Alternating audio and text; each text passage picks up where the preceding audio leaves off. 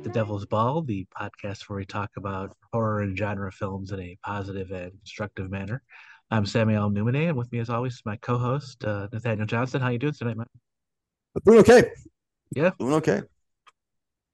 Yeah, Doing I uh, yeah I adopted uh, yet another stray cat since we last Right. talked, and um, oh, that's right. You're up to yeah, three and now, I'm not. I'm up to three now. I'm out of my mind, and um, it's um, it's uh, it's kind of a waking nightmare, but it's uh, but no, they're they're good cats. I mean, like everybody's uh, they they still don't like each other that much yet, but they're Right. um, there's progress being made, They're but learning to get along, yeah, somewhat.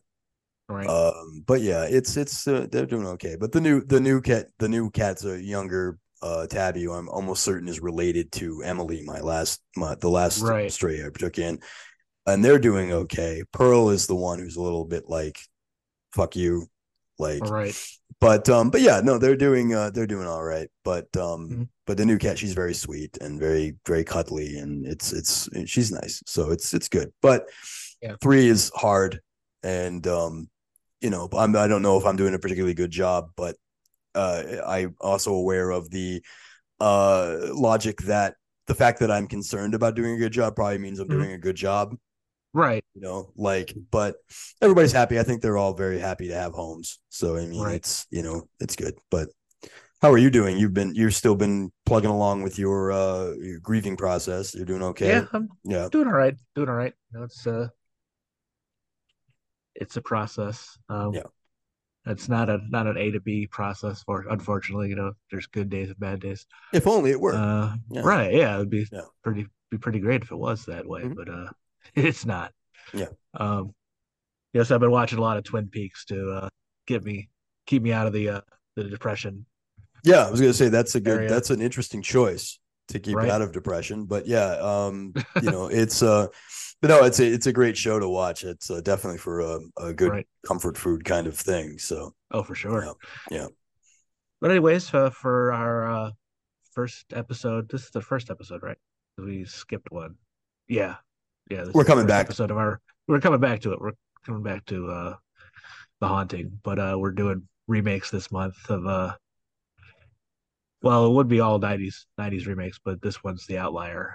Um, yeah 88 Uh, yep, we're doing the Blob, and we have a very special guest uh, with us tonight. Uh, from uh, Strange Highways, we have Terry Witherspoon. How you doing today, man? I'm doing great, guys. It's uh, it's a, an exciting day. I finally get to talk to you guys about this movie. I've been uh looking forward to come back on here. Not, I, I was on here more recently with you gentlemen talking Right. Yeah. about uh, scary stories to tell in the dark, but uh, now just not being like the a special. Um, Yeah. I'm I'm kind of like I get I get more time with you guys. It's like I get, I get yeah. I get my cuddly bears now. Right. Yeah. So no, it was you. uh, you actually kind of uh, pitched this to us. Actually, you were like, uh, Yeah. "Hey, if you did the, um, uh, you guys do the blob, we'll do it." And that's what we kind of were like. Well, let's do remakes in November. Then sounds good. Right. So, yeah, yeah it's sometimes a topical discussion for for people and you guys don't shy away from a lot of topical stuff uh, so I, Right. I, i'm at- like i'm really interested to see what you guys have to say about not only this film Mm-hmm. but other films that you will be discussing for this uh string of Right. remakes so what have you been up to? You've uh, anything new? Any, any anything you get into? Any good movies you've watched or uh well yeah i mean? Or Uh, obviously uh, it, it is um when i you say a good film um that's Uh-huh. wor- worthy of discussion in itself if you think so but i finally watched um uh dr sleep today ah, um i i'm a uh, a huge fan of stephen king and uh, i love a lot of his adaptations right. so this was one because it's still somewhat fresh in my mind. I read um, The Shining not too long ago, so it's still Right. somewhat fresh in my mind, and I wanted to see how the story was carried along. So I've watched that today, Right. and then I um I ended up going to see Depeche Mode came to town. Uh, they came to oh, Cleveland, nice. So I got to go see them just the other night, and uh, stayed downtown with my wife and that. And Mhm. dude, I'll tell you what. If you don't like 80s music or whatever, it doesn't matter. You could just put on like noise canceling headphones and just watch those guys just go wind them up and watch them go. They Right. for being old as they are, they have so much energy. Yeah, that was gonna be my question. It was like they've been doing this for such a long time. Are they still a good like live show? But yeah, It- uh, Incredible. I mean, I've to this point now, I'm a huge uh fan of music, going to see live shows. I've probably to this point now have seen like 400 different bands live. Right. Um, and it's they are like right up there now with Alice Cooper as like Oh, being okay. the, the best show I've ever seen.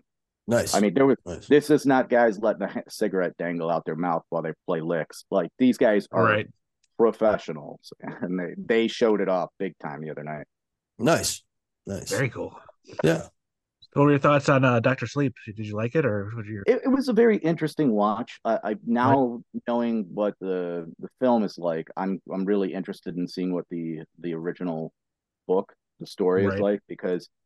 Uh, you know, it could be quite different. Um, and uh, Yeah. Fla- what is it, Flanagan? Um, he's Mike the one that Flanagan.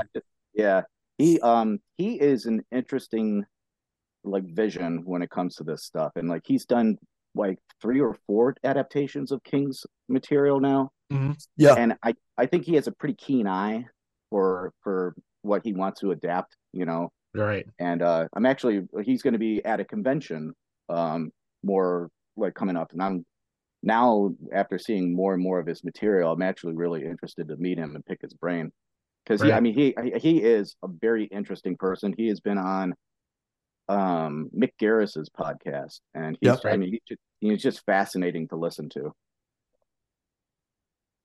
Absolutely. Yeah, he's a uh he's he's probably the uh he's still my pick.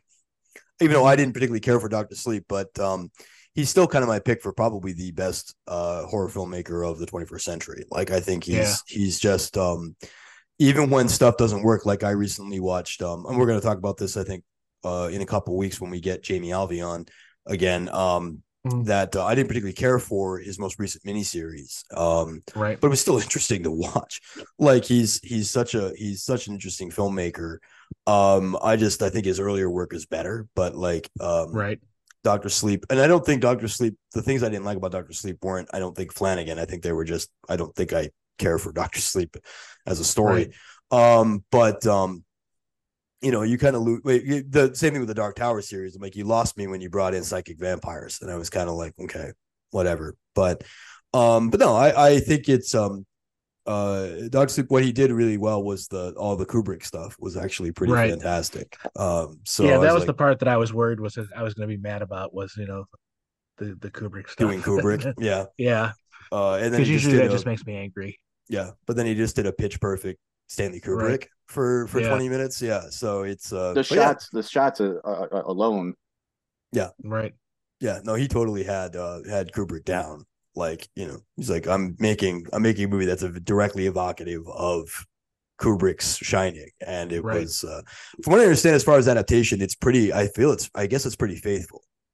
Uh, yeah, Um, yeah, yeah. I read I read the book. It's it's pretty pretty faithful. You know, Yeah. other than the fact that you know, um, the status of the Stanley Hotel is is the Overlook Hotel is different in, in the book and in the movie. You know, Mhm.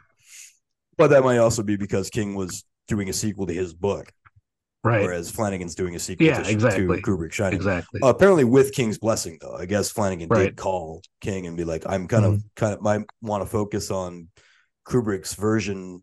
Is that Right. okay? And King was like, Yeah, do whatever you want. Like, you know, Mhm. no, totally go for it. Um, but also as Terry pointed out, um uh King's been very happy with what Flanagan has done with his material up until this point.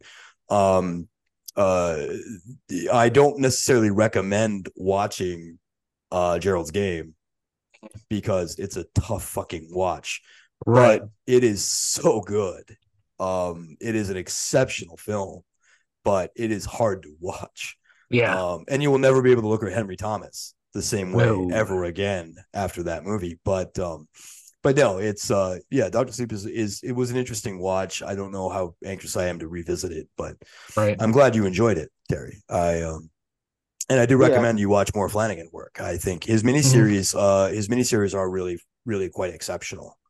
Um, for the most part. So yeah, he's definitely somebody that I'm gonna, you know, be watching and waiting for new material and Right. uh, dive you know, into his back catalog, of course. Um, but yeah, King is sometimes difficult to translate uh, mm-hmm. uh, because Lord knows there's been plenty of films that were just complete horseshit because it wasn't good in the first place, you know, or right. like somebody couldn't see the same vision or translate it into a way that it made more sense. Like some, like Dar- Darabont, we're going to be talking about Darabont here. We are, right. yeah. And, and that that dude, I mean, he can print his own money now. If he, if he, King gives him another story, I think mm-hmm. he's going to nail that too. You know, right. he's retired. Yeah, I, yeah. I, I know. I'm like, and it's a bummer because I'm like, if anybody, if it's not Flanagan, it's it's gonna be Darabont that like yeah. sees the ultimate vision of what King exactly. is trying to yeah. achieve. Yeah, and a, a, lot of there's been a lot of swings and misses for uh, writers slash directors to take on his material, and you know, it's like well, to be fair, for, King King's had some swings and misses too. Oh yeah, right, know, right. But you know, his most recent his re, uh, most recent output is not exactly phenomenal work. Mm. But mm-hmm. I love Stephen King. Don't get me wrong. But right. But yeah, I, I I can only apologize for so much for his uh, for his writings in that, but like uh, there yeah. was definitely a period of time that he was putting out a little weird as shit. So I mean, yeah, yeah, some of it he doesn't even remember putting out. So it's, it's like, yeah. right. As we talked about, uh, Sam and I have talked about. It's my favorite Stephen King story is that you know he went away to Martha's Vineyard for a weekend, got completely uh obliterated on uh, alcohol and drugs, walked out of it with Cujo, and right. doesn't remember writing it. Um, then he wrote a whole fucking book in three days, uh, mm-hmm. while completely out of his mind, and it was like one of his best works. Um, and you know that's insane, but um, you know, I wish I could do that. You know, yeah, and that's a, that's a hefty book too. Yeah, like, you know, if I stub my toe at home, I'm like, I'm out of commission. Like I can yeah. only imagine being on like a bender and yeah, putting right. out an inch and a half thick book that actually like the story makes sense. It's not just like gibberish. Yeah, it's know? a good right. book. It's a really yeah. good book. And it's like, but it's something that he wrote completely out of his mind. He didn't doesn't remember writing it. Not a bit. Uh, which is insane. But uh, you know, I wish I could just go on a bender and have a bestseller on my hands when I walk out of it. You know, instead right. I have, you know, you know well, have you ever have, tried? Uh, I haven't, but I've okay. been on some benders, uh, and right. um, well, weekend goals. yeah, and I know, I know, coming out on the other end, I wouldn't have a bestseller on my hand. It would right. probably be, it would be a half a page, and then I uh, mm. would have just ended up watching like Robot Chicken for the rest of it. right. You know, like, um, I can't even, I can't even podcast drunk. So I mean, right. like, I don't know how he would write a book, but um, but anyway, I should probably do the vitals, huh? Yeah, let's go to the vitals. We'll All right. into it. All right. So the uh, Blob was released in 1988. Uh, of course, it is a remake of um, another film which was made in. Uh, I probably should have actually opened that IMDb page as well. 1958. 1958. Um, yep. So yeah, 30 years. Um, directed by Chuck Russell. Uh, Sam and I have talked Chuck Russell before. He did Nightmare on Elm Street 3. Yes. Um, the original screenplay was written by Theodore Simonson and Kay Linkletter, Linkler, um, uh, as Kate Phillips, um, and uh, based on a story by Irvine H. Millgate. Uh, the screenplay was then rewritten by Chuck Russell and, uh, as we mentioned, Frank Darabont, uh, who also they co-wrote the screenplay for Nightmare Three. Um, the cast uh, we have uh, Kevin Dillon starring. Uh, we've got Shawnee Smith, uh, Donovan Leitch Jr., Jeffrey DeMunn, who we've talked about a couple of times. He's actually another King veteran, uh, done quite a few uh, Stephen King adaptations himself. Uh, we got Candy Clark, Joe Seneca, Del Close, uh, Paul McCrane. We have a little uh, blink and you miss him appearance by Bill Moseley and um, one of somebody that uh, Sam and I are big fans of, uh, Jack Nance. Yes. He appears in this film for one scene. Um, and then uh, just as a little bit of an extra thing, uh, Jack Rader, who the three of us have discussed before, he was in the Star Wars Holiday Special as the oh.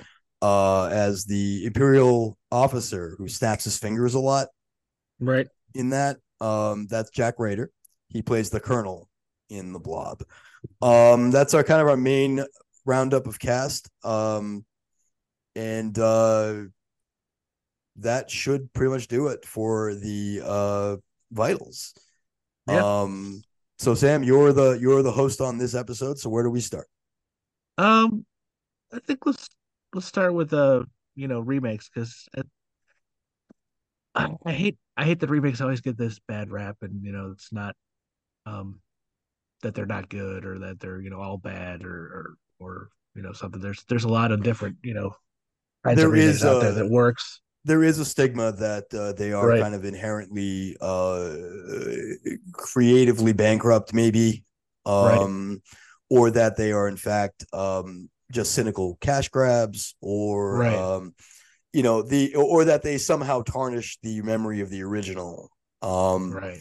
which uh, I think that um, I know that you and I are probably on the same page, Terry. I, I think like why we speak for you as well, based on Mhm. how much I know you, uh, that that's just demonstrably untrue.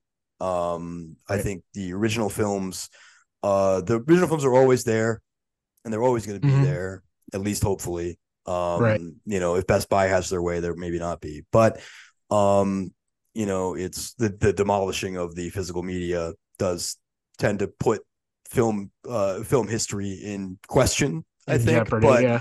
uh you know but um but the the original blob is is always going to be there. It's pretty accessible.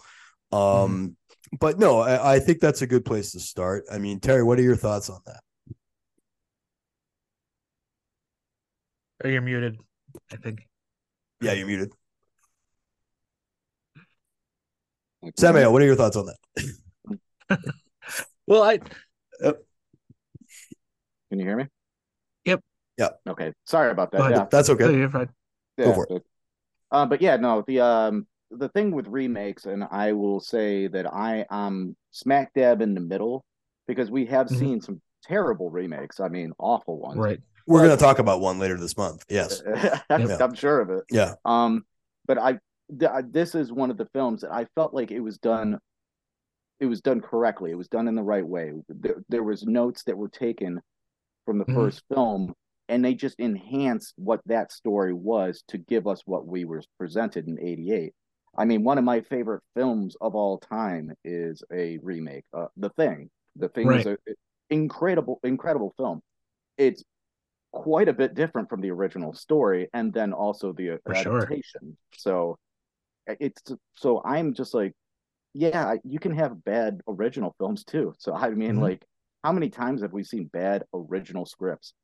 You know, and Right. so I don't say I don't think you can make that blanket statement, that overarching statement of all remakes suck because you Mhm. know that you're gonna like one of them.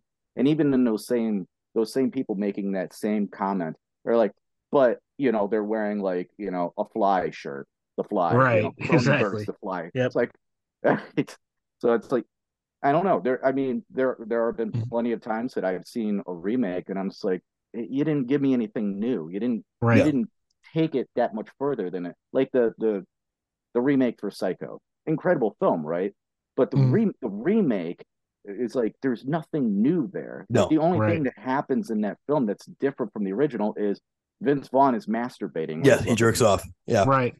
Yeah. so it's like oh thanks you really you really swung for the fences on that you know Yeah. Like, Right. Yeah. Well, that's why I mean that was like the Good Will Hunting, uh, the Jay and Silent Bob Strike Back joke about uh, Gus Van Sant, just like you know his, you know, on set directing Good Will Hunting too. He's just counting his money. right. Um, you know, like the uh, you know, Jesus Ben. I said I'm busy. Um, you know, it's uh, we had an action on that, Gus?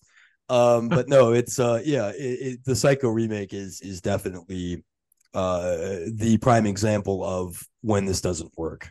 Um, Yeah. but I guess that would be the other question, though, is that's what uh, you, you kind of answered it to to a degree, Terry. But like, what so the the idea behind a successful remake is to do something different or to do something the same. Where where where do you think that line is? Do, do we need it to be?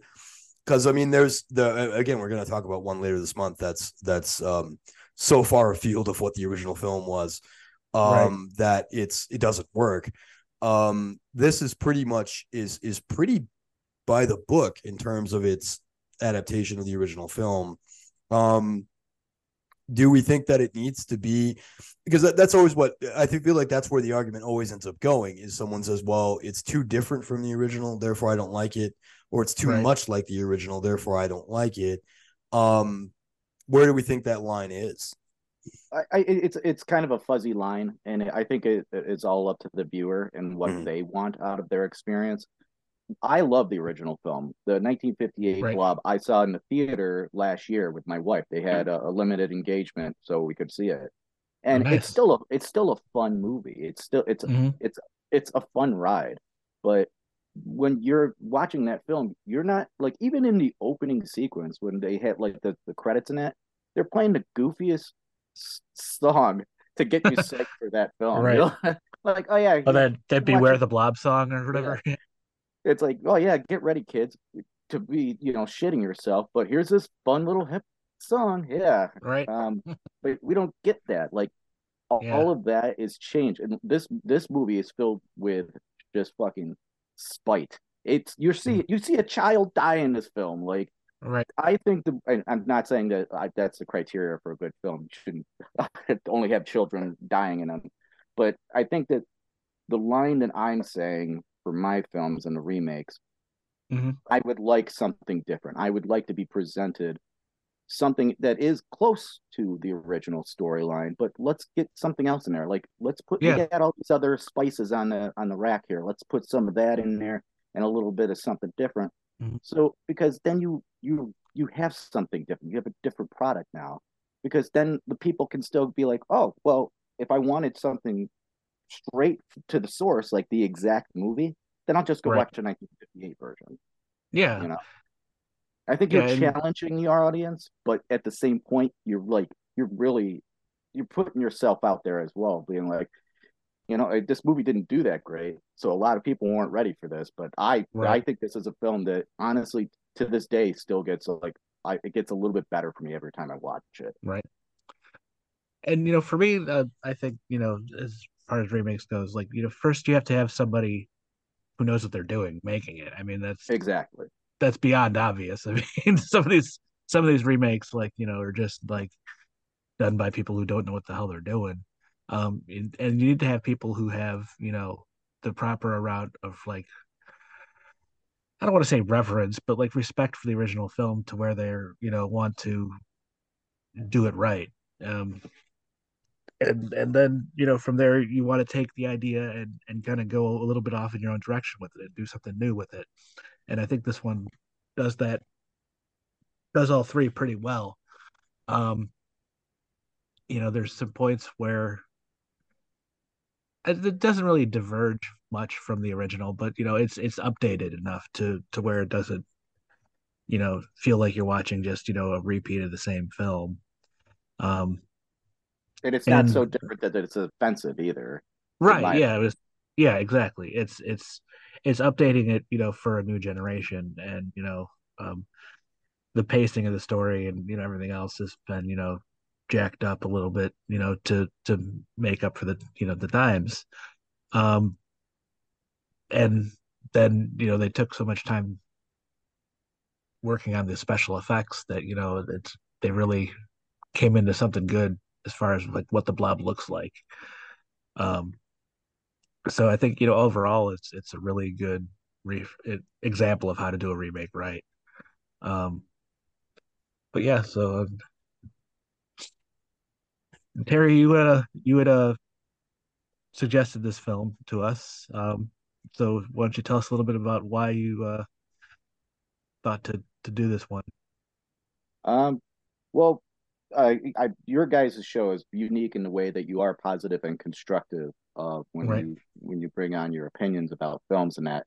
And this is one of those films that, again, with it being a remake, I'm not sure how many people want who like discuss it. I mean, again, like when you're talking about solid remakes, this mm-hmm. this one's not usually discussed. You know, it's right. not up in that upper echelon of like again the Fly or the Thing remakes. Um, right. So I think I like I like bringing some movies to the discussion that like maybe don't get enough love. And I, I know that uh, Scream Factory put a version of their mm. uh, like a 4K version out like two years ago, I think it was now. And yeah, something just, like that and it, it's just like this movie again like there was a shared like a shared love of like the original between my family and I like we grew up mm-hmm. watching a lot of horror like a lot of horror and but we also watched a lot of the atomic age stuff. The right. you know like oh my god, there's a giant monster or whatever. Right. And this definitely fits in the atomic age films um, securely, and it's it's just a it's a fun watch the original film, mm-hmm. and you know I have so much fond memories of watching that kind of stuff when I was a kid.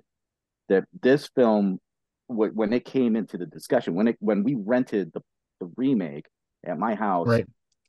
it scared the shit out of me. You know, this, this is a film that is very like it, it's impactful. You remember those scenes, you know, like when the blob falls down on the on the you know the football guy the in the hospital and you first see what that that image of this thing just digesting a person it is terrifying you know? And it, that's one of the things that always sits with me is the the imagery of this film. It's just like with practical effects and everything they were at the top of their game. Yeah this was the um uh i believe this was the same company that did nightmare 4 mm-hmm. uh the same year um this one actually was made um i think like right before the writer's strike of 1988 um, and came out at the tail end of the writer's strike of 1988. Um, I think it's Dream uh, Dream Factory, Dream um, what's the name of the company? I just was looking I... for it. I can't remember. Um, it was um it's it's the same group that did Nightmare 4.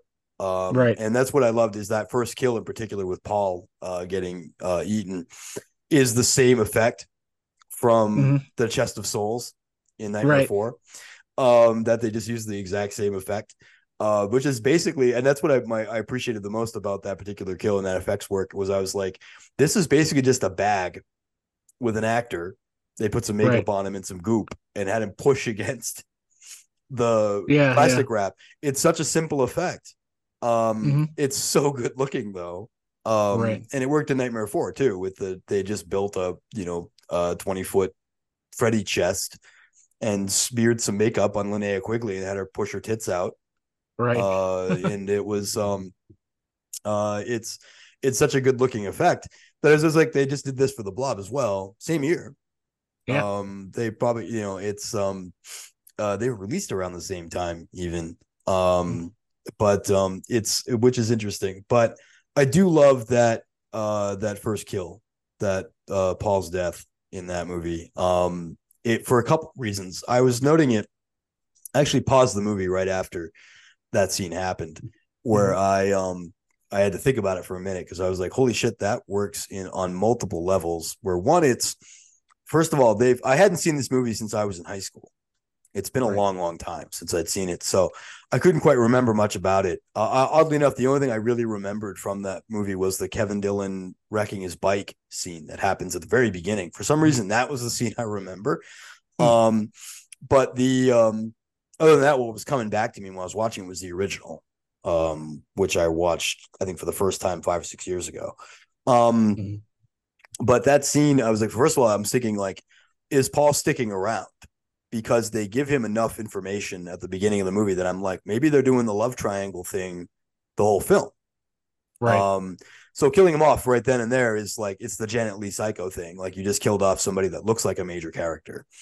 Right. Um, so you're you're obviously you're you're pulling the rug out from the audience underneath the audience with that, but you're also like that effect is so hard hitting that you're uh pulling the rug out from underneath the audience with that too. You're like, this is what you're watching um, which is also to you know pull the rug out from underneath people that remember the original, mm-hmm. um, mm-hmm. that are like you know, uh, this is not 1958. This is going to be something very, very aggressive, um, and then, uh, but also just in the sense of telling your audience what you're watching. Um, it's just such an effective bit that I was like, holy shit, that's this is perfect. That scene is perfect. Um, it just works on so many levels that I absolutely loved it. Um, but yeah, that's that to me. And then uh, I ultimately didn't think too much of the movie after that, unfortunately. But it's it's good. But um, I kind of zoned out a lot. But um, I thought that that kill uh, from like the Wes Craven method of you hit the audience really hard in the first act you don't have to hit as hard uh the rest of the film. I uh I just thought that was perfect and I just Right. loved it and the effect was so simple um that it just really worked for me. I uh I love the idea that like for some reason they think like Kevin Dillon did it. Um right, uh you know apparently he had just a bunch of molecular acid on him right. um but no i loved i loved that bit i thought that that scene was absolutely fantastic in, in my research too, um, one fun fact I found out about that was when Shawnee Smith sees what happens to Paul, Mhm. that's her. That's actually the actress seeing that for the first time. She there was no test looks or anything like that. Right. She didn't see the effect until she came in. So when she screams, it's actually like a real scream. So they kept Right. it in the film too. It's kind of like the same thing in uh you know Return of Living Dead when uh Beverly is like freaked out by what Tarman looks like. It's the act that's the actual Yeah. first moment that she Right. sees. the right she didn't she didn't see him before that yeah i loved also that the effect also includes like the actor's just holding a prosthetic hand and she pulls it out they put some goop on it to make it and i'm like you could do this at home for like you know for like a hundred bucks and make this effect Yeah. happen in your living room um it'd be messy and i don't recommend it but i'm like uh, and i'm sure it was more expensive than that but i mean like it's uh but then i was like all of this effect is just sleight of hand really. It's um right. you just let the audience you let the audience fill in what's happening. It's such a shocking image that you're not going to think about how it's done but of course me as a horror film buff and i've you know i've seen a million and a half movies i'm thinking about how it's done. And i'm like yeah and then it was like okay he's holding onto a hand and she pulls it and they put some goop on it to make it stretch and they you know he's got a little bit of goop on his hand underneath the other hand. And i'm like it's so simple but it's so effective. Um and it's such a such a shocking image that I know it's why it's the you know uh it's iconic I think. It's the you know it's the box art for the original Right. 1988 VHS tape. Um it's um it's not uh the for whatever reason the Scream Factory version doesn't use that as its main image um but Mhm. uh but that image of that actor of Paul like pushed up against the the saran wrap, you know, with uh, all that makeup on him, you know, it's it's really really shocking to look at. Um, Yeah. it's um, it's almost it, it's it, and what makes it work, I think, is that it's almost too much for the film that it's in. Um, Mhm. at that point, you've you've set up, you know, it. This is a question I have for both of you. So I'm like, what, this movie takes place in '88, right? Does it Right. take place in Mhm. '88? But the thing Yeah. is, is that what their technique has made it look like it could just be the 50s. right. Um, other than the hair, you know, and the vehicles, I think. Uh the tech is a little bit. I think the original I don't think had the the space capsule. Did it? I can't remember. Did it? Uh, no, it was it was just a meteor. It was a Oh. alien Yeah. life form. yeah, that was the major change to the storyline. Yeah, because I made I gave it a lot of thought where I was like, well, this could almost like even with the Russians, you know, they're like, we're gonna we're gonna fight the Russians. I'm like, no, it's nineteen. Is it 1950? Um, Mhm. but it, it could easily be in the 1950s. I was gonna say the only thing I could think of that makes it definitely take place in 88 is the space capsule. Right. Um, maybe the, I think they probably still had the clean suits back in 50 58, Mhm. but um, but that and the hair, you know, Right. which is obviously is its own character um as all 80s movies are like you know Right. kevin dillon's kevin dillon's hair shawnee smith's like feathered Right. big hair um yeah, they both had uh, extensions for this for this this role. oh i believe it i believe it um but no it's uh so you set up this sort of 50s sort of almost 50s uh small town americana and then to throw that image right. in there and be like you know the audience I, I can't imagine what it would have been like to be in an audience not knowing what you're about to see in Mhm. 88 sitting down and then you're you're getting into this rhythm of small town americana and then all of a sudden like the most horrible thing you've ever seen is in front of you um like it's such a shocking image like even my jaded ass was like holy shit Yeah. like that's that's a lot that guy's getting dissolved in this thing it's it's horrifying Yeah. but no i it's think very, it's just a, very ambitious uh Yeah. them to do some of the Yeah. I mean because I you know the original film they shied away from most of the kills in that you were just left with the where did they go I think Right. they're dead or yeah they there was a like, superimposed blob over the scene yeah it's yeah. like Mhm. there's so it's like but like for them to go so balls to the wall with some of the effects in this film And for it only being a $10 million budget, too, it's like, good Lord, they stretched each one of those dollars. Yeah. Yeah, Dream Image. Um, I don't think they were, they were, uh, was KNB around in 88? Sam, when did they start? Yeah. Yeah. They started around then. Yeah. Um, I was gonna say like you know this is I can't imagine they were big budget. I mean, like I said, they did Nightmare Four, which was also a movie that had no money. Right. Um, the Nightmare on Elm Street franchise had no money, never did. Um, which is why you know they talked about now being like, well, if we got to make a big budget Nightmare on Elm Street, I'm like, don't, right. you know, don't Don't- make a big budget one. Um, the the magic of those films was the DIY. This was made for no Aspect, money, right. you know. Bob Shaye's cutting corners everywhere he can to make make as Mhm. much money as he can. Um, but I agree with you, Terry, that the, this movie looks way more expensive Yeah. than I think it actually is. Um, it it it does look great. Um, even the uh, just the town setup. I mean, like they use the technique makes it look very expansive, makes it look very big. It looks like a much bigger Right. town than it actually is. Um, even uh, even throwing in minor uh, one-off characters just to say things. Um, you know, it's just to giving that feel of this is a whole town full of people. Um, makes it gives it a much bigger. I mean, the production value is fantastic. Right. Blob 1988. Um, yeah, this looks huge. Um, Yeah. and it's not. If you really break it down, it's like you know, even the even the military guys show up, and there's only really like six of them, but it seems Right. like there's a whole army of them. You know, it's uh, they give you this this idea of size, this idea of space, this idea of money being spent, and it's a low budget film. It's And- uh, it's quite extraordinary. Yeah, and it actually helps out that they did the opening shot of zooming in on the town to really kind of give you a scope of what is going on and the size Mhm. of the city.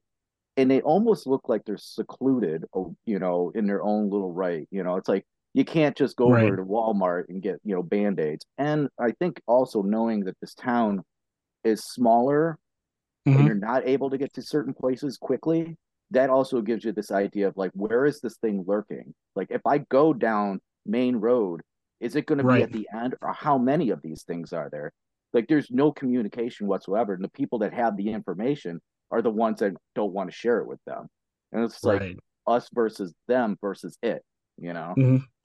Yeah, there's a there's a bit of an anti-authoritarian streak in this, you know, film that's, you know, um not not a holdover from the 50s, obviously. Um, but it's No, I was it's- gonna say, nice to if-. Yep. if memory serves, in 19, in 19, uh, 1958, the the uh, uh, Kevin Dillon's role was played by Steve McQueen, Right. who I think did it mostly like on a bet or something. I think he was not uh, he he wasn't into it. I don't Well, this think. was his this was his first like major like you know motion picture role, and they they offered him I think like you know either like ten percent of the profits or or five grand, and he took the five grand, and Uh, Steve McQueen. probably yeah Yeah, probably took probably took you know a, a loss on that. Um, yeah, thinking of how much money that the blob actually made. yeah. No, it it's, The it's, it original was on my mind. It was on my mind the whole time watching this movie, Mm-hmm. the 1988 version. I was like, this is a remake of a film that cost five bucks back Right. in uh, a B movie that nobody cared about in 1958, and the film has managed to gain that kind of traction that it could even Mhm. warrant a remake in 1988.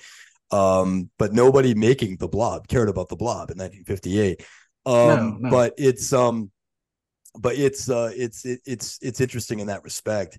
But I I did like um, uh, where am I going with this? Uh, but the the idea was I remember that Steve McQueen's uh anti-authoritarian rebel guy was like he just wore a different colored sweater Right. the guys um you know his his car was like it was i guess it was a hot rod or something but it Mhm. was not a it looked like any other car i mean it was Right. nothing for for an anti-authoritarian rebel it was mostly like he's he's you know he says damn or something you know like Right. it, it's not he wasn't really a rebel this movie they're like well no kevin dillon's motorcycle riding uh you know cigarette smoking uh Right. the cops don't like him uh Mhm. you know he's one he's one bad call He's the juvenile up in- delinquent. he's know, going into he's going to go to prison next time he's now he's Right. 18 his birthday's coming up he's going to go to prison next time uh you know yeah i i i do think that um chuck russell did definitely sprinkle in some like by invoking the 50s, he was able to sort of skewer the 50s,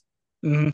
where he's like, this is not a movie about um that this movie is also very much about like uh following the rules kind of sucks. Like don't do it. Um, you know, even with Shawnee Smith kind of gravitating towards Kevin Dillon as the film progresses, uh, where she at the beginning of the film is like a good girl who does what her father tells her to do. That by the end of the film, Right. she's like, you know, absolutely not. I'm going to go off and do whatever I'm going to do. Um, there is a little bit of that. I think that, you know, the kids are all right, you know, Right. uh, uh, theme happening. So I think you're right. I mean, I think that there- there's definitely a some subtext of uh, fuck authority. You know, Yeah. go listen to Bad Religion and uh, and drive your motorcycle and uh, and and give uh, give a hard time to the the government stooges. You know, Right. Yeah. But you said this this film didn't really work for you. Uh, what you know? I mostly just found myself. it? I mostly just found myself kind of like zoning out. I just wasn't that into okay. it. Um, it was it was um, it just wasn't holding me the way I I had hoped it would. I Right. think um to a degree, partially the the setting, I I wanted more um. A lot of a lot of characters that pop up, they just pop up to get killed Right. and I I felt like I wanted more um uh, of an anchor in this community Mhm. um to make this work for me and it just wasn't there and um and I, I like uh partially it's it's also you know um another 30 or 40 years of cinema working against it Right. um that I'm like we've seen all this before many times since um but Mhm. because I hadn't seen it in such a long time that it it felt too familiar at this point that I was just kind of like eh, it's a it's fine it's a good movie I enjoyed Right. it um it just didn't quite work for me the way that um I I feel like what was promised in Paul at Paul Death I was like ooh we're in for a ride here and then it kind of Right. uh softened Mhm. uh, I, I do feel like there's a little bit of a uh, we could have gone harder. I think with the Blob Right. 1988, but I uh, it's not. I, I don't think it's a bad film. I, I didn't. Um, it just didn't do much for me personally. I think, Okay. uh, uh, objectively speaking, it it's it still works. I mean, it's Right. definitely a. Um. Also, I mean, I I don't know if I like Kevin Dillon. Right. He's he's who you get if Matt Dillon's not available. Yeah, I mean, it's He's not a uh, very likable guy in this film. Let's be honest here. Yeah. He's kind of a dirtbag. yeah, No. yeah, And an asshole. You know. yeah. but so Yeah. is Paul in a way too. So, Right. which you know, Well, Paul, we got there was the, the- what partly partially what worked about Paul's death was that I was actually kind of starting to like it. Um, Right. That there was some, you know, uh, you know, homeless guy runs out of the woods. Kevin Dillon's kind of like, he's your problem now, and Paul's like, I'm actually comfortable with that. Uh, I'm actually going to try and take care of this guy. Uh, and I was like, really? The the jock is actually concerned about another human being. Like normally in any other film, the Paul character would be like, no, we leave him on the side of the road Yeah. yeah. uh, and then it would be the the rebel without a clue is like what you're gonna leave him here you need to take him to a hospital like that's the normal uh film right. progression is that you know kevin dillon's got the heart of gold he doesn't seem to have one in this movie Mhm. um but paul seems like he might be developing one and then they're like nope dropping a blob on him and uh he's gone but um you know especially but one of the things that worked getting about paul's death was they even set up the um uh the condom joke with her father and Right. i'm like that's gonna come up in the third act right like that you know Yeah. no, he's just dead. Um, you know, I thought because they did pay off the joke.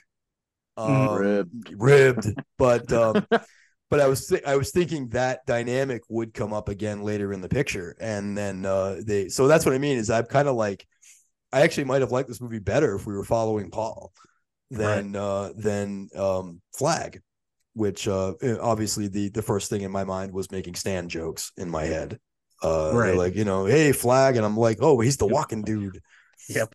um you know in the stephen king voice the walking dude um but uh There's, there's a lot of little links to the stand in this, which is you know kind of weird. But uh, yeah we, we elaborate on that well, I mean, uh, aside from like you know Shawnee Smith going on to being in the stand and uh, Frank Yes, there Darabont is going that, on yeah. to write write a lot of Stephen King adaptations. Like I feel like like Flagg was like an in joke to the stand. Like I don't think it was an accident. Um, and I don't think the we lost your your can't hear you. I'm sorry. I, I was gonna oh, say I yeah, I, I kind of say I was gonna I, I did riff a few Julie Lawry lines right. throughout the film while I was watching it. You know, like you know, it was a joke, stupid.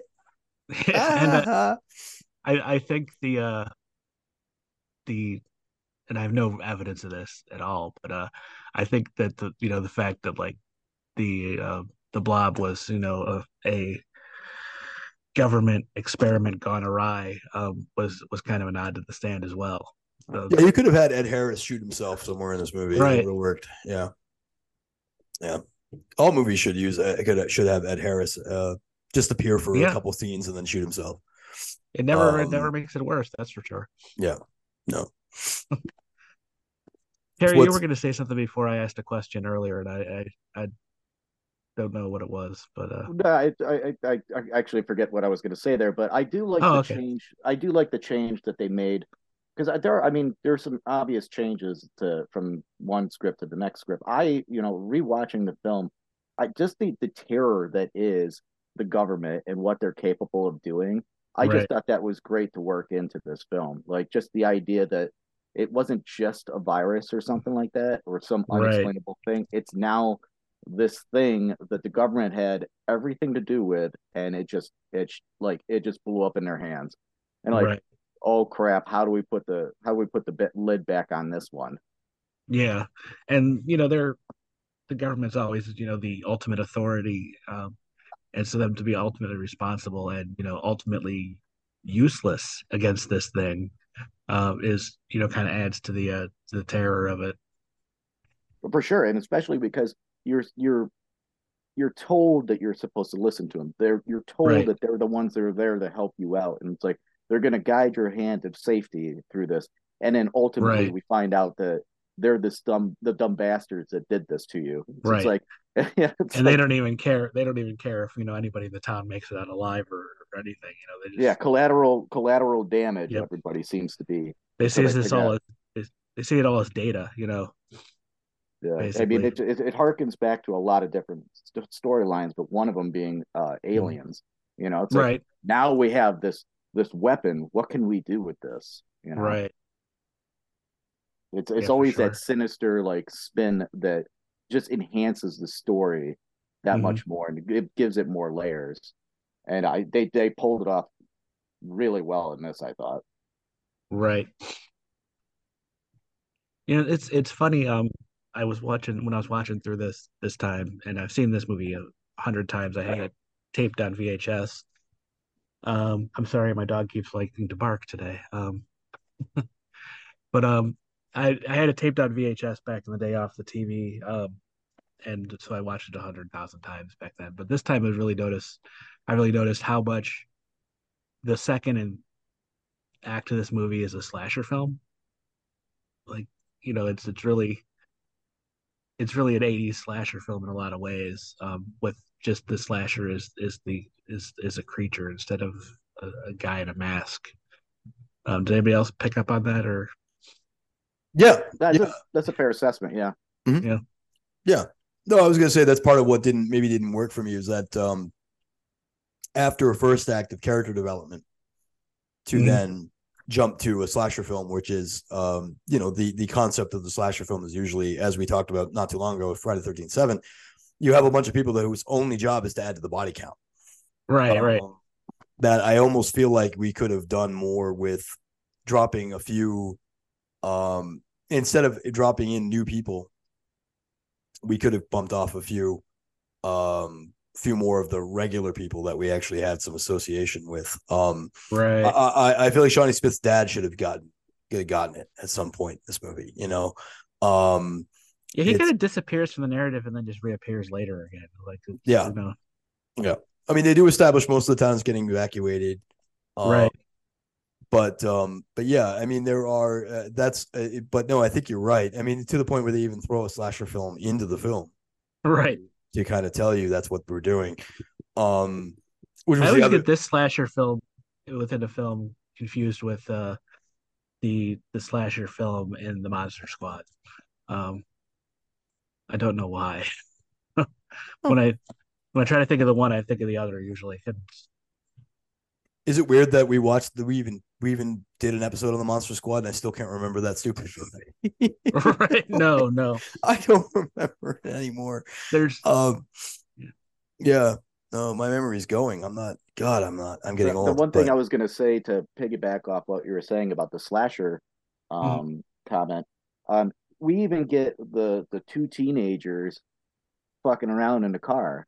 You know, Oh, and yeah. that's very you know that's a trope when it comes to slasher films. If I've ever Oh, seen sure. one, you know, it's like, oh, yeah. you're being naughty out in the car. You know, Mhm. Rude. very naughty out in the car. Uh, that Right. scene. That scene doesn't doesn't. That it's Ugh, differently. did not in- age well. yeah, in 2023, it's a whole different ball game now. I mean, but- I do like the joke of that he has a whole box full of those rings. Though that's Yeah, that's yeah. but, But yeah, in, this- in in the midst of all this uh terrible um you know he should be me too'd stuff that he's doing that was that actually made me chuckle Yeah.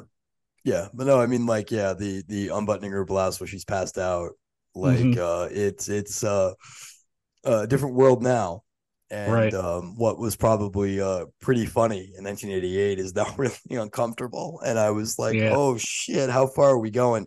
Because it's uh again, I'm like, it's 88. This could go yeah really far Let's- before let's the go all the blob way. shows up and uh and they were like well no it's just a couple buttons and i'm like oh thank god because this Right. is gonna get worse um and uh but instead they they do the reveal quickly and she you know rolls over and it's the blob but right i was like oh shit um that's uh that in 2023 that ain't uh that ain't funny anymore No. um you know it's uh but yeah it's uh it's always fun to watch these older movies and be like you know how far are they going to take this very this thing that's now very problematic? And uh right. you know luckily this didn't push too far but um but yeah it was it was uncomfortable. Uh and I was Yeah. like, oh shit that's right it's 88 um what's going on? But right. Yeah. Anybody else have anything else? Uh i'm out of questions myself so. Oh you're out of you're out of talking points already. Look at that. I'm just out of questions like Yeah. yeah. Sorry. No it's all right.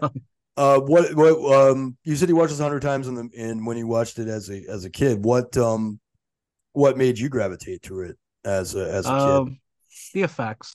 I mean Yeah. def- definitely the the effects and the gore. Um they they they always were done really well. Like i Mhm. i remember uh trying to figure out like how they did melting effects and stuff like that you know back in the day and you know wondering about that before because that was before you could just you know pop in the dvd and and see the making of you know Right, right. Yeah. And uh, obviously special effects have uh you know they reached their pinnacle at that shortly around this period. yeah uh, sure uh practical effects were were uh about to go out in just Mhm. a couple years after this. Um but yeah, I mean now with the the experience that you have now as a film goer, I mean all of these effects are probably way more obvious in terms of how it was done yeah yeah, anyway. Um right but because when i watched this i was like you know like 11 you know Right. or, or 12 you know Yeah. Do you think this is a do you think this is a, a good gateway horror film? Do you think or do you think it's too much for young people? What's Ah. uh I mean, obviously think times have changed, but um, right i think this i think this was a good gateway horror film because it's just it's got it it's mean but it's not like too mean it's, Yeah. you know it's it's got like a little bit of a sense of humor to it at the same time Yeah. um so it's Yeah. not you know too dark for for most tastes um but then again it doesn't you know it doesn't hold back either i mean you you know you see a bunch of gruesome kills including you know a kid getting killed as gruesomely as I've, i think i've ever seen a kid get killed in a movie yeah, um you know we we joke about how they don't do that enough and that how that's not true but yeah, yeah. No, that came this- up this is- recently. I this is- mentioned that. yeah. Yeah. I guess the new the new Terrifier movie, I Mhm. guess, is going to feature, or maybe it did already. I'm not sure on that. Um, i don't know i couldn't tell you one thing about the terrifier movies other than they were fun to watch uh, um, yeah, it was. It's the fun fun and forgettable you know it's the kids being big bag of killed. popcorn right. Discourse has resurfaced on Twitter, and uh, oh okay. and like people were kind of being like, um, you know, the new Terrifier movie, I guess, has a, a just a regular old fashioned uh spider kill with a kid right. um or something to that effect. And uh, whether or not that's acceptable and i'm like well first of all the the idea that kids didn't get killed that often in horror films is a myth yeah. um you know you and i have done been uh, doing this for a couple of years now and we've talked about and at first we were doing that Right. If you right. if memory serves, we were the uh, first yeah. times like kids are getting killed in movies. We're like, wow, we don't see that very often. After the right. fifth or sixth movie we did, where we're like, that right. doesn't happen very often. No, it does. It does happen yeah. all the time, actually. Um, that uh, it's it's kind of silly that people still maintain the idea that this is a rarity right. uh, in horror cinema. Because I was like, well, I don't know, kids got killed. I mean, Frankenstein, yeah. 1931. You know, I mean, there's a kid death. We don't see the kid get killed uh, right. The extended sequence shows the girl being thrown into the water or whatever, but uh, right. the original cut of the film was he just picks the girl up and then the cuts to the father with the daughter. Uh, right, she's dead. But I mean, no, kids were getting bumped off. Uh, Bram Stoker's Dracula, the original novel, as a kid getting killed in that. Um, right. These things happen in horror, uh, and it, the idea that it doesn't is kind of silly. Um, but for whatever reason, that has gotten into the public consciousness that kids don't get killed in movies very often and i'm like mm-hmm. that's mm-hmm. that's not exactly true i i still feel like the 80s is the heyday of doing that yeah probably i think i think that that they did it a lot more like in the 80s than than they try to now but yeah know.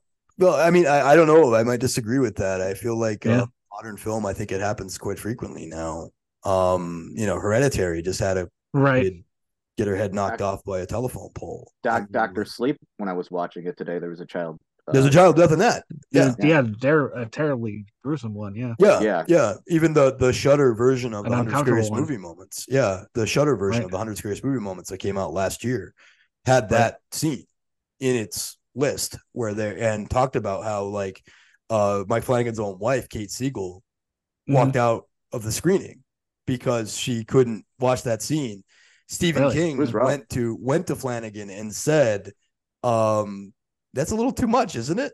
Like it's right. you and Flanagan was like, "Well, yes, but that's why we did it. We like we we kept the camera on this kid for right. like five minutes. Like we watched the whole thing.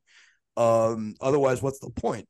Um, you know, it's uh, it, but these things do happen a lot in horror mm-hmm. films, and they always have. Um, right. and if anything, uh, I think horror filmmakers are more bold. Um, I think they may have been doing it more like in more for shock value in '88. Right. Um, but I think modern film wants to wants to present horror as a um matter of fact uh concept mm. like life is happening and therefore no one's immune right. um you know which is the blob hit you know, modern era anywhere in America, a kid's gonna bite it. Right. You know, right. um, there's there's no way that you know, like in real life, children are not safe. If anything, modern era has showed us they're less safe than ever. Um, right. You know that um, it's kind of a bit. Uh, it's kind of strange that it would get that it would once again be resurfacing in um in the vernacular that this is a rarity because I don't think it ever really was.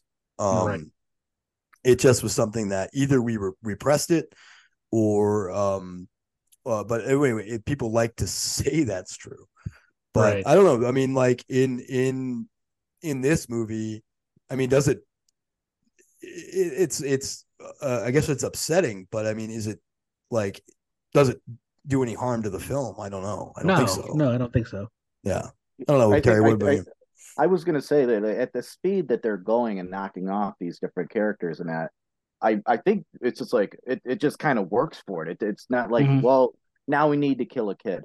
Really, what it boils down to for me is that this thing doesn't select its victims. Anybody, right. you know, right. old dude in the woods, you're dead. You know, the high school football player, get him too. You know, mm-hmm. little kid, yeah, I'll eat that guy too. Like, there's no, this thing doesn't have a conscience, so it no, doesn't like right. say, oh, you know what? I'm just gonna knock off the people that just get in my way. Yeah, it's and a mutated bacteria. It's just yeah. going right. to eat everything in its path. Yeah, doesn't matter. So I think it, it, just works naturally for mm-hmm. the kid to get killed by it. Yeah, but, right. You know, it's like it just yeah. doesn't feel like it's being forced in there just for the graphic nature of no, it. No, it's it's not. You know, it's just matter of fact about the thing, you know. Yeah, I don't think I, I don't I don't believe that um you know Chuck Russell and Frank Darabont were like, Right. let's kill a kid. That'll be shocking. Like I don't I I don't think that's how it works. I mean, that's one of the things I agree with. Uh, very few things I agree with Eli Roth on was sort of talking Mhm. about shock value. Like, yeah, you can kill a kid. You can kill a. You can put a gun to a baby's head, and it will be shocking, but it won't do anything. It's just it's just gross. But if you actually approach it as part of your subject matter, um, it works. Mhm. Um, and it um it's uh, you know I'm I'm on board with the don't kill animals in movies. Um, but you know I, which is odd. I don't mind kids getting Right. killed, but I don't like it when a dog dies. But you know it's uh maybe if I had kids I'd feel differently. I don't know. right. Um, but speaking of, I remember having this conversation with a with a friend of mine who um in high school was like the the last guy you'd think would ever have kids. Now he's got three, and was Mhm. like, I can't watch Pet Sematary anymore.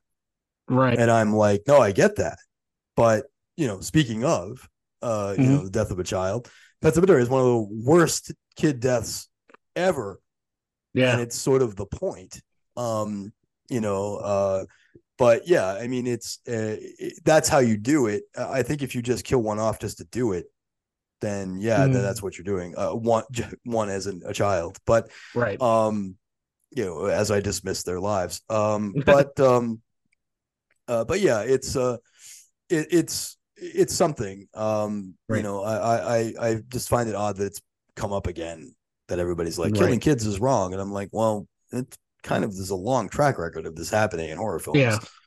um but um i love the movie theater sequence i i that's um it's something that uh that's uh, again an americana uh classic Right. idea that maybe doesn't doesn't feel the same anymore you know uh but that um that whole concept of uh, i love the, the two kids watching the movie and then the guys talking behind him and they they like are shushing him and then they're getting in trouble um but and of course as a theater movie theater manager now i'd be like i'd be leaving all these people to die um Right. you know like the usher kid the the older brother is like trying to like help people and i'm like i would just be out like i'm like Right. you're I'd on your own already. Yep. you're on your own folks um We've this- we've all had enough training by now on what to do you know, active, you know, danger situations. Like you get out of the building and you get away from the building. it always comes you back should all should know this up. Well, horror films always comes back to uh, as we talked about with Behind the Mask. As there's- you want to know what to do to survive? Pick a direction and run. Yep. Yeah, run in that direction and don't stop till daylight. Um, that's how you survive a horror film. Is you Right. pick a direction and you start running and you don't stop for hours. Just keep running. Um, that's how you survive the blob. Is get out of town. Um, however, the blob, the whole point of the blob is it's never going to stop. But right. uh, what do you guys think of the preacher thing? I don't know if it works for me. I, Uh, I it- like I liked it. I think Yeah. it was just it was it- was a nice way to probably and entertain the idea of a, a sequel to this. This whole Yeah. like the guy's lost maybe his humanity but not his faith, and like he probably sees it as like, oh, this is the second coming. This is the reckoning here. So it's like right. when he says at the end of the movie, like I'm just waiting for a sign. It's like, yes, like that that that tracks. I mean, this guy is like he's warped after seeing the things that he did, and he's he the the the whole day changed him. So now Right. he's just not on his rocker anymore. Right. I just I I like that. I think it like we're seeing the makings of a villain, but he doesn't Mhm. believe he's the villain. I think that Yeah. would have really been a cool idea for a sequel. I th- I think it would have worked better for me if like he wasn't like creepy to begin with. yeah. Like he just came off as creepy like at the beginning, like you know. Right. It's one of those things that I feel like is is set up and never handled.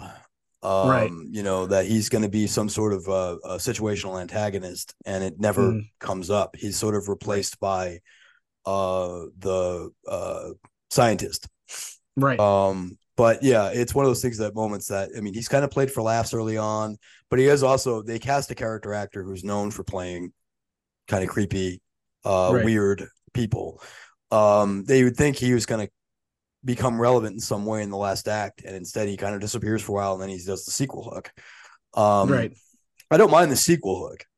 Um, I just I, I I but I do feel like maybe that was a plot thread that It was just underdeveloped. Yeah. You know? yeah, maybe it was a plot thread that needed to be serviced by the end Right. of the picture. Um, but yeah, I mean, like within the context of the film, I like I said, I, I agree with you, Terry. I think it's a good sequel setup.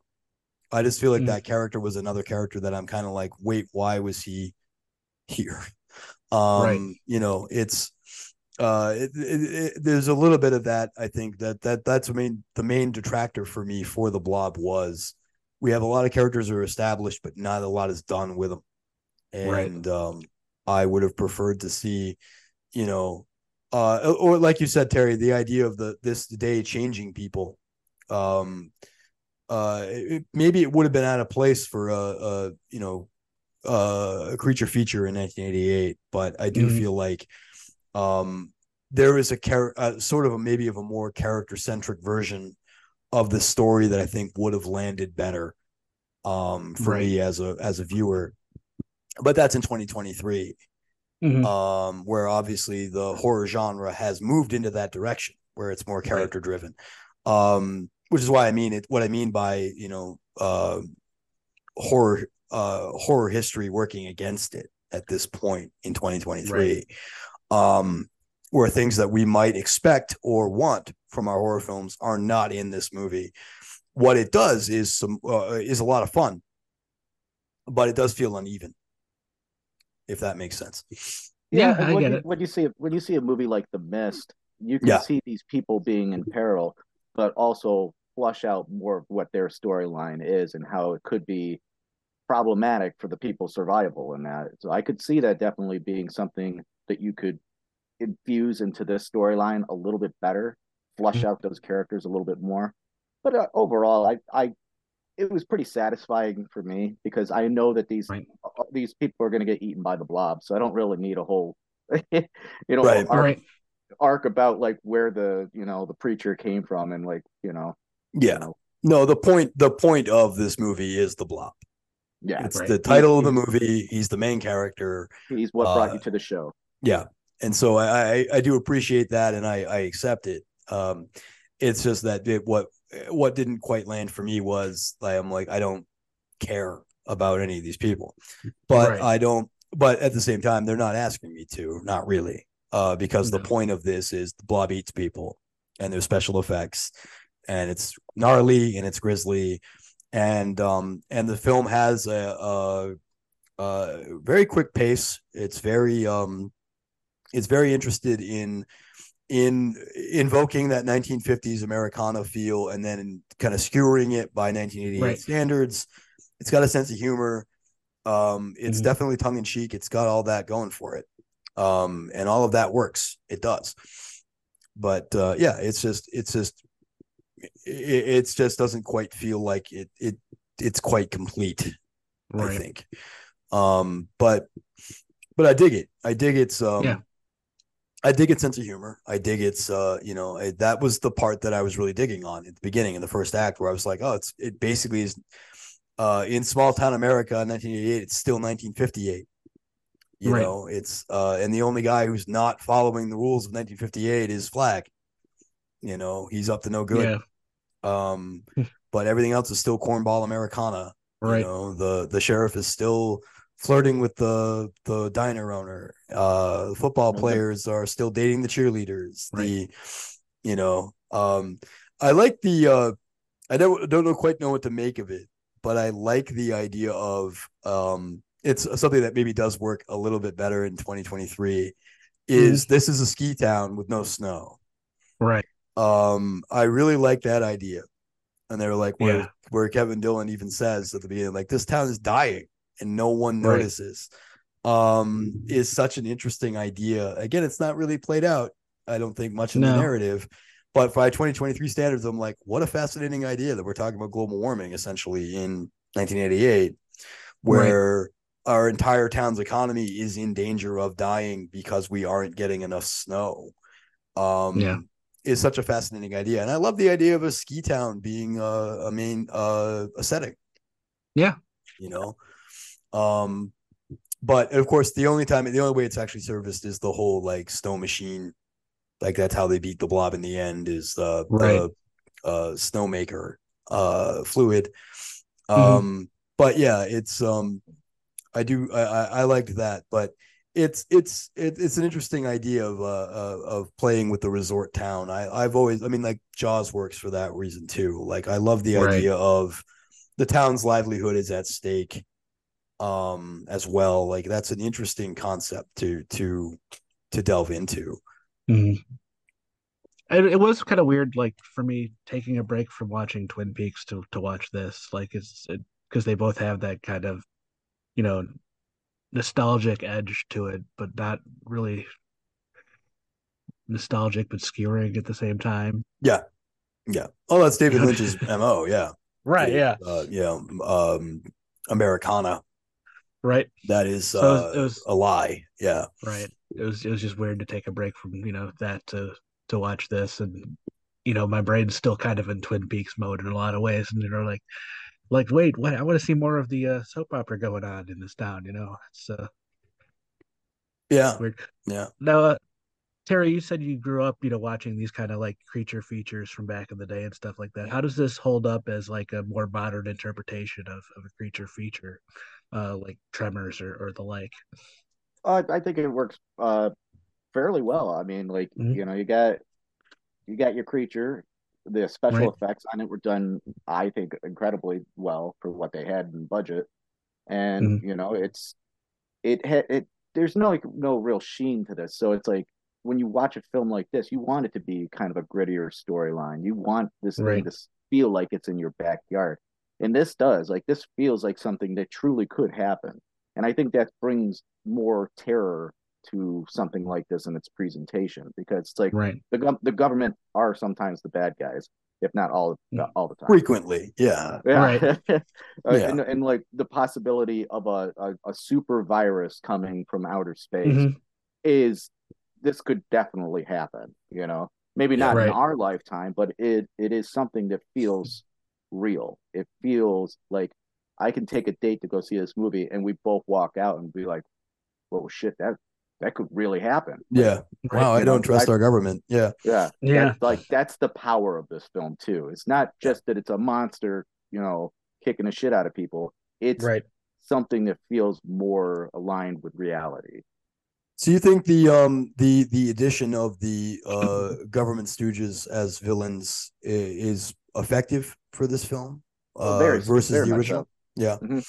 I, Yeah. I could see. I mean, either one of those could happen. You know, because we don't know, you know, what's going on in outer space. We don't. I mean, yeah. Right. I think some of the best storylines for horror are things that are unknown. You know, like what there could be something that would come here and destroy us all because we're not even prepared for it.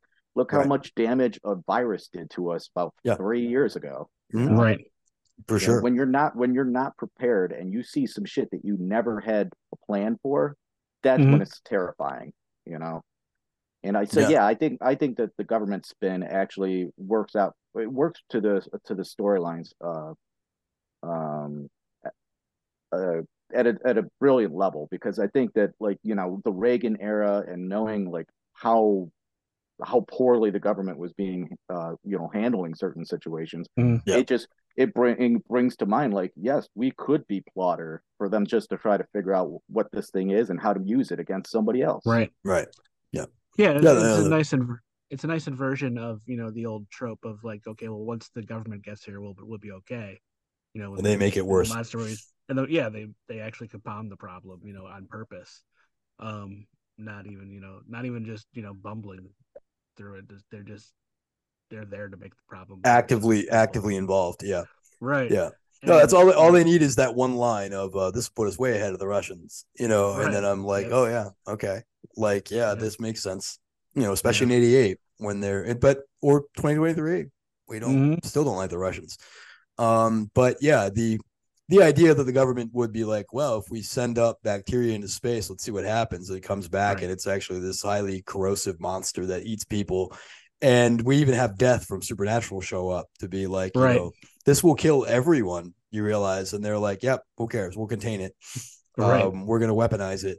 Um, is is very um very reality uh that the Right. government would would not uh think of the safety of its own civilians over its uh utility um Right. you know that does work uh, for sure. I just it, it's what I guess what I more mean is like is the addition of another antagonist, mm-hmm. um, in in kind of midway through the film. Does that work better than maybe say the original film, which didn't have that? Um, right. Uh, obviously, times change, and you know, in that thirty years, distrust of the mm-hmm. government was way higher. I mean, you mentioned Reagan. Uh, Reagan. Um, right.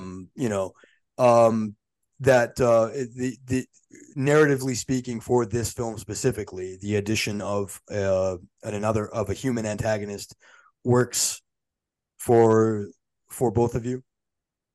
Yeah, I think yeah. so. I...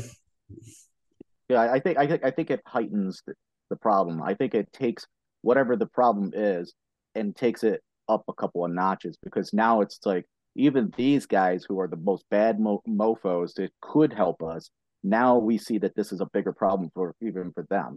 You know, it's yeah, like when right. Return of Living Dead, when the situation becomes out of hand. It's like, shit, this is a real thing now. Who do we contact who could even possibly help us now? It's like mm-hmm. no one. There's no one left. You yeah. know, it's like it does think, help. I think, yeah.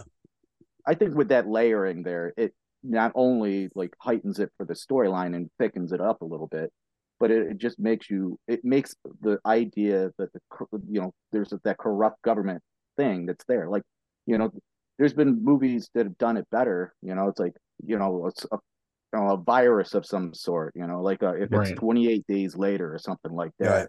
or uh you know 12 monkeys it's like the, the shit is happening it's it's like yeah. but it's just like it's just a different presentation and i think that they uh they did a good job of like upping the ante when it comes to the problem and how problematic it can be. Yeah. No, that was I, a really long-winded way. way no, no, no, no, I, no. I, I think you're right, and I, I mean, the more I think about it now, I'm also thinking like it does help Flagg land. Um, right. you know, his anti-authority bent. He doesn't trust them to begin with. Um, you know, they say we're here to help, and he's like, uh, the the door on the truck is locked. That's not a good sign. Right. Um, you know, uh, where Shawnee Smith's like, they're here to help us. And he's like, no, they're not. They're never here to help. Um, and they're armed to the teeth. You know? yeah, yeah, yeah. It does help him land. I, I do think that it may have landed better if Flagg were a more interesting character. Um, mm-hmm. you know, and I think maybe that's maybe maybe more of the antagonist being added is the better part of it, and maybe Flagg just doesn't work. Um, but I, I do like the scene of um, you know, the colonel, uh, uh our imperial officer from uh, uh, the Star Wars Holiday Special right. doesn't want to shoot Flagg. The scientist wants to shoot Flagg. The military guy actually doesn't want to shoot Flagg. Right. Um, which is an interesting point uh, to make is that the actual government guy, the military guy, is like shooting civilians. I don't think that's a good idea at all. And the mm-hmm. scientist being like, do it. Um, you know, the the what's important is the asset. Um, right. is such an interesting is an interesting dynamic. Um, and um, uh, and I do give it give it to um I got to look up his name here because I want to make sure I call him out because he was great. Um, uh, uh, where's his name? Joe Seneca as Doctor. Meadows. Mm. his speech to Death from Supernatural about you know right. this is on me, uh, is a great speech, and um, it it definitely establishes a solid villain. Um, where he's uh the best kind of villain is the one that claims he's in the right that he's righteous right. that he's uh that he's doing this for you. Um you know that's the best kind of villain and i think dr meadows lands it. Um and it's great to watch him die. You know he gets him get eaten by the blob. Um you know it's uh it, it's a good it's a good bit. It's a good scene. Mm-hmm. yeah. So anything else we want to talk about before we wrap up I'm good. No. Terry, anything else we wanted to hit on this? Uh, no, I just think it's a it's a it's a fun movie. Uh, if anybody right. who is listening to this discussion right now has not seen it or the original, I think right. it's, it's something that you can you can put on and just have fun with your friends and just like right. it's somewhat of a spectacle. You know, it's oh, I definitely agree with that. If you're not yeah. you're not looking for high art when it comes to this film, but it is a hell of a lot of fun. No, I absolutely agree with that. It's it's definitely a a, a good um well, actually all of the movies we're talking about this month make good background movies like you right. don't necessarily have to pay too much attention to what's happening on screen um, but you'll have a good time when you do look up Mm-hmm. Um, you know that. Um, but yeah, no, I I, I yeah. do agree. It's a it's a fun creature feature. So Terry, before we wrap up, why don't you tell us about um your podcast? You've been on many times, but you might as well mm-hmm. um tell whoever's listening about uh, where to find you and what you do. Yeah, so uh, uh my uh podcasting partner Paul and I we do a podcast um called uh, Strange Highways, and we mostly focus on the Twilight Zone. Uh, we've covered everything from the original series, all five seasons, uh, we've covered the Jordan Peele stuff, uh, and now we're into the mm-hmm. '80s version of it, and right. it, it it is something to be held uh, to to uh, to a degree where you just don't want to put it as high art either. Uh, but you know, right. there's some fun stuff in there. Um, yeah. But yeah, we record that uh, weekly, um, and we also dive into other stuff. Uh, you know, the Hitcher we did that was one of our one of our better discussions that we had about some stuff. Uh, we did a lot of Creep Show um, so yeah, right. that's that's that's our mission statement though is cover all the Twilight Zone and go from there. Yeah, I think I've asked this of Paul, but I don't know if I've asked this of you. Like seeing your the uh the weekly you know updates about um strange highways and stuff. It seems like there's a lot more like hard to get through segments in the 80s series. Is that is that true, or is it is is it just like my misconception that there's a lot I, more I would bad say that sequences than than good? I, I, yeah, it's it's hard to say if it's like a 50-50 or whatever, but there are some very poorly executed um, right. storylines in that. And uh, but yeah, it's like you know the original series had had some big misses as well. So right. you know, we're we're not putting one on uh, on a pedestal over the other, but I would say that their hit rate for the original mm-hmm. series was far better than what the 80s is to this point. Uh, Matheson wasn't still writing in the 80s, was he? Richard Matheson. No, but they they yeah. um they were done, um, or he was done rather, and but there are some. Uh, I think there were some like remakes of some of his storylines. Yeah. Mm, okay. We haven't. We're we're in season two right now, so and we just kind of started that, so we're only in about three episodes of that. But yeah. each each each segment in the '80s version, if not all of them, um, mm-hmm. have one or two or three storylines. So we, we're trying to do each um, segment uh, per episode. So we're breaking okay. it down. That's good. That makes sense. Yeah, we got Very we cool. got a we got a long ride ahead of ahead of us too. Right. How many seasons did that that show run? Uh, the the '80s version was three seasons. Oh, okay. Yeah, and, and is that a 2000s one too? Right. Oh, okay. The Forest, so there's the Forest Whitaker one. Yep. Oh, that's right. I totally forgot about that Korn one. did the the theme song. Are you right. kidding? Yeah. Yeah, no, that's not a joke. No, that is that is the God's honest truth. Oh my yeah. god! Okay. In the '80s version, um, it's uh, the Grateful Dead. They do. Oh no, they way. do like okay. all the music. Okay, that's odd. Um, but I learned yeah. something today, and right. as as Troy from Community might say, you wrinkled my brain. Um, that's insane. Korn. yep. That's gotta be the most 2000s thing you've ever heard all day, you know. Absolutely. Uh Korn doing doing music for Twilight Zone. Um now I've heard we referenced everything. Atreyu and we referenced Korn. So yeah. Right. Yep. No, I can uh I can if I get hit by a car on the way to work, I know I've mm-hmm. had a good run because now I know Korn right. did the music for the night for the 2000s Twilight Zone. Um holy shit. Well, what a note to end on. Um, right. So, uh, as always, I like to say, um, thank you very much for listening. We remind you to keep it positive, keep it constructive, love yourself, love your fellow horror fans, um, and uh, and be nice to each other. Um, uh, the world uh, and social media world is actually actively worse than it's probably ever been um, as of right now. Um, right. And um, and uh, that's making a lot of uh conversation on social media ugly as shit so um please keep in mind to to be nice to each other um and myself included you know we all got to be nicer. Um so with that we'll say thank you very much good night and namaste